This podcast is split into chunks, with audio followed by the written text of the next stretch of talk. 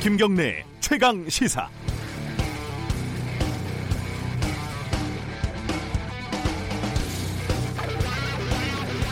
지난 주말에 나경원 자유한국당 원내대표가 숟가락을 하나 쓱 얹으려다가 큰 낭패를 봤습니다. 대통령 특별 대담에 대한 평가야 누구나 할 수 있는 거지만 여당 지지층, 이렇게 말하면 될 것을 어, 일베에서나 쓰는 혐오적인 용어를 공개 연설에서 사용을 한 거죠. 나 원내대표는 이후에 무슨 뜻인지 몰랐다고 변명을 했지만 어, 저는 그 변명이 무슨 뜻인지 잘 모르겠습니다. 저도 그 달창이라는 단어를 처음 들었을 때 달빛 창가에서인가? 에이 설마 혹시 그 단어인가? 라고 의심이 들어서 검색을 해봤는데 설마 혹시 그 단어여서 매우 당황했던 기억이 납니다. 나 원내대표의 이 발언은 사전에 작성된 것이 아니라 일종의 애드립이었다고 하는데요. 그렇다면 평소에 이 단어들을 어디선가 봤다는 말이고 그 뜻이 뭔지 한 번도 찾아보지 않았다는 건 쉽게 납득이 가지 않는 대목입니다. 더구나 김무성 의원이 다이너마이트로 청와대를 폭파하자고 공개 발언에서 충격을 줬던 것이 딱 일주일 전이었습니다.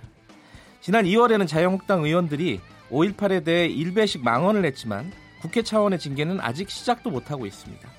그럼에도 불구하고 지지율이 계속 올라가니까 자꾸 더 과격한 발언이 나오는 것도 같은데, 한 나라의 제일 보수 야당의 수준이 일베에 수렴한다는 것은 야당 지지자들에게 뿐만 아니라 유권자들 모두에게 비극적인 일입니다. 오월 십삼일 월요일 김경래의 최강시사 시작합니다.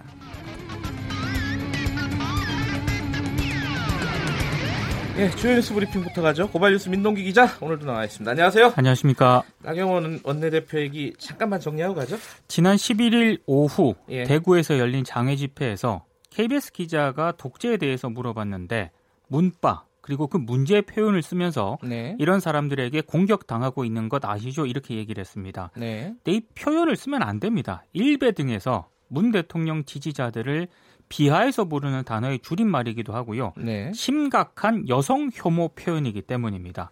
아, 나경원 원내대표가 논란이 되니까 입장문을 내면서 정확한 의미와 표현의 구체적 유래를 전혀 모르고 특정 단어를 썼다라고 사과를 했습니다만 많은 지지자와 시민들이 모인 집회에서 의미를 모르는 단어를 썼다면 그 자체가 문제다, 이런 비판이 제기가 됐습니다. 네. 이해식 더불어민주당 대변인이 어제 브리핑에서 의미를 모르고 썼다면 사리분별력이 없는 것이고 알고도 모른 채 한 것이면 교활하기 그지없는 것이다 라고 맹비난을 했습니다. 네, 다음 소식 뭐죠? 기자 단톡방에서 불법 촬영물과 성매매 정보를 공유해서 논란을 빚은 사건이 있었는데요. 네. 관련해서 시민단체가 관련자들을 고발을 했습니다. 경찰이 정식 수사에 착수를 했는데요.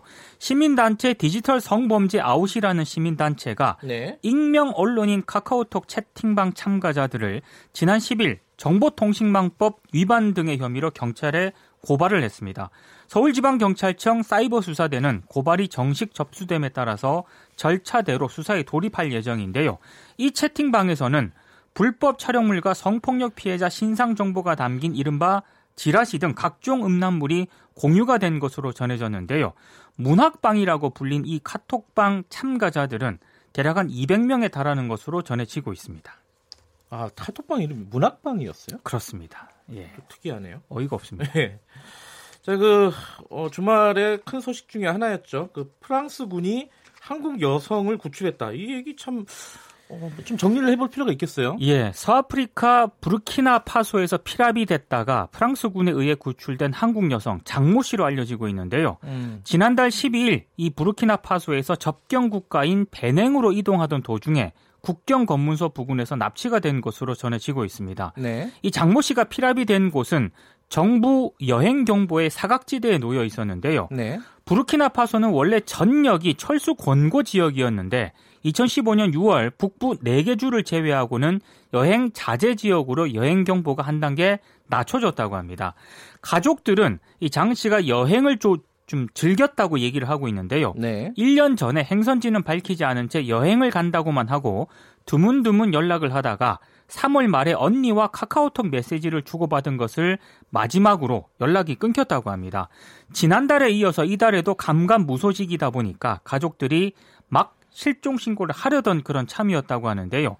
아, 일각에서는 여행을 자제하거나 철수하라는 정부 권고에도 불구하고 위험 지역을 다닌 여행객들에 대한 논란도 제기가 되고 있습니다. 그러니까요. 이게 귀국하는데 정부 예산을 지원을 해야 되냐 말아야 되냐 이런 그렇습니다. 논란이 있더라고요. 네. 자, 미세먼지 물질 배출량 조작 혐의, 이게 그 저번에 엘지 관련된 그 얘기죠. 엘지 화학하고 한화케미칼만 네. 실명 보도가 됐었거든요. 그때 됐었는데 이 추가로 기업들이 또 나왔네요. 그렇습니다. 이건 한겨레가 보도를 했는데요. 네. 어, 두 기업 외에도 삼성전자와 지엑스칼텍스, 금호석유화학, 롯데케미칼도 미세먼지 배출 수치 조작 혐의로 검찰에 송치가 된 것으로 확인이 됐습니다. 으흠. 특히 삼성전자 광주 사업장은 지금까지 조사 여부조차 알려지지 않은 상황이었는데 한겨레가 이걸 이제 확인을 해서 보도를 했는데요. 네. 이들 기업들은 대체로 어, 배출 수치 조작 공모 혐의를 전면적으로 부인을 하고 있습니다. 그런데 어, 지금 환경부 발표 기준에 의문이 제기가 되고 있는데요. 네. 환경부가 지난달 십칠 일 배출량 조작 측정 대행업체 네 곳을 비롯해서 검찰 송치 기업 여섯 곳 등을 발표를 하면서 검찰 송치 시점에 업체 이름을 공개할 수 있다. 이렇게 입장을 밝혔거든요. 네.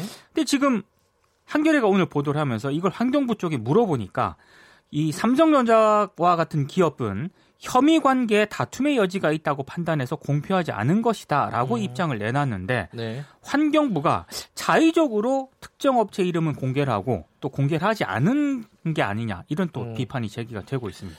네, 어쨌든 그때 처음에 엘지하고 하나 두 기업만 나왔었는데 지금 추가로 나온 게 삼성, 지에스, 금호, 롯데케미칼 여기까지 나온 거네요. 그렇습니다.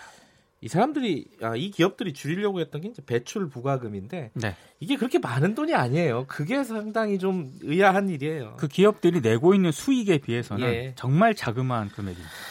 삼성바이오로직스 투자자들이 손해배상 소송을 제기했다고요? 소액 주주들이 이제 네. 삼성바이오를 상대로 민사 소송을 제기했는데요. 네. 강모 씨 등 투자자 삼백오십오 명이 지난달 이십구 일 삼성바이오를 상대로 총 백이십억 대 손해배상 소송을 냈습니다. 네. 소장에서 이렇게 주장을 했습니다. 삼성바이오의 분식회계 사실을 알지 못한 채 그 주식을 매수를 했다. 만약에 분식회계가 없었더라면 매수하지 않았거나 더 낮은 가격에 매수했을 주식을 고가에 매수해서 손해를 입었다. 네. 이렇게 주장을 했는데요. 이들은 삼성바이오에 백이십억 칠천오백여만 원을 배상하라고 주장을 했습니다. 손해액은 지난해 십일월 십사일 종가인 한 주당 삼십삼만 사천오백 원을 기준으로 산정을 했는데요. 이번 소송을 대리하는 법무법인 한결의 김광중 변호사는 허위감사 보고서를 쓴 삼정 안진회계법인에 대해서도 손해액을 산정을 해서 배상 책임을 묻겠다고 밝혔습니다. 네, 김학의 사건 어, 속보 좀 알아보죠. 어제 두 번째 검찰 조사를 받았는데요. 네. 건설업자 윤중천 씨를 모르는 사람이라면서 혐의를 여전히? 전면, 예. 전면 부인을 했습니다. 예. 그리고 모르는 사람이니까 대질신문을 할 필요가 없다는 입장도 계속 고수를 했는데요. 어, 김 전 차관은 별장에 간 사실이 없다. 동영상 속 인물도 내가 아니다 이렇게 말한 것으로 전해지고 있습니다. 그러니까 뇌물수수 혐의는 물론이고요. 기본적인 사실관계 자체를 전면 부인을 하고 있는 그런 상황입니다. 네. 하지만 수사단은 곧 김학의 전 차관에 대해서 구속영장을 청구할 계획입니다. 성접대를 포함해서 김 전 차관의 뇌물수수 혐의를 영장에 포함할 것으로 알려졌는데요. 네. 하지만 성폭력 혐의도 지금 의혹이 제기가 되지 않았습니까? 이 부분은 영장에서 제외될 가능성도 있는 것으로 전해지고 있습니다. 피해 여성이 그 영상에 나온 게 본인이 또 아니다 이렇게 또 진술을 뒤집었어요. 예. 네, 그 부분은 조금 더 지켜봐야 될 것 같습니다. 네. 오일팔이 얼마 안 남았습니다. 오일팔 관련된 소식이 들어와 있네요. 김용장 전 주한미군 정보요원이 오늘 한국언론재단에서 기자회견을 가질 계획인데요. 네. 전두환 씨의 광주 방문 여부와 집단 발포 그리고 오일팔 민주화운동의 진상에 대해서 증언할 예정입니다. 네. 김 씨는 미국 육군의 오공일 여단 소속 정보요원이었는데 이십오 년 동안 근무를 했고요. 예. 오일팔 당시 광주 상황을 담은 보고서 사십여 건을 작성을 해서 미군 정보보안사령부에 보냈습니다.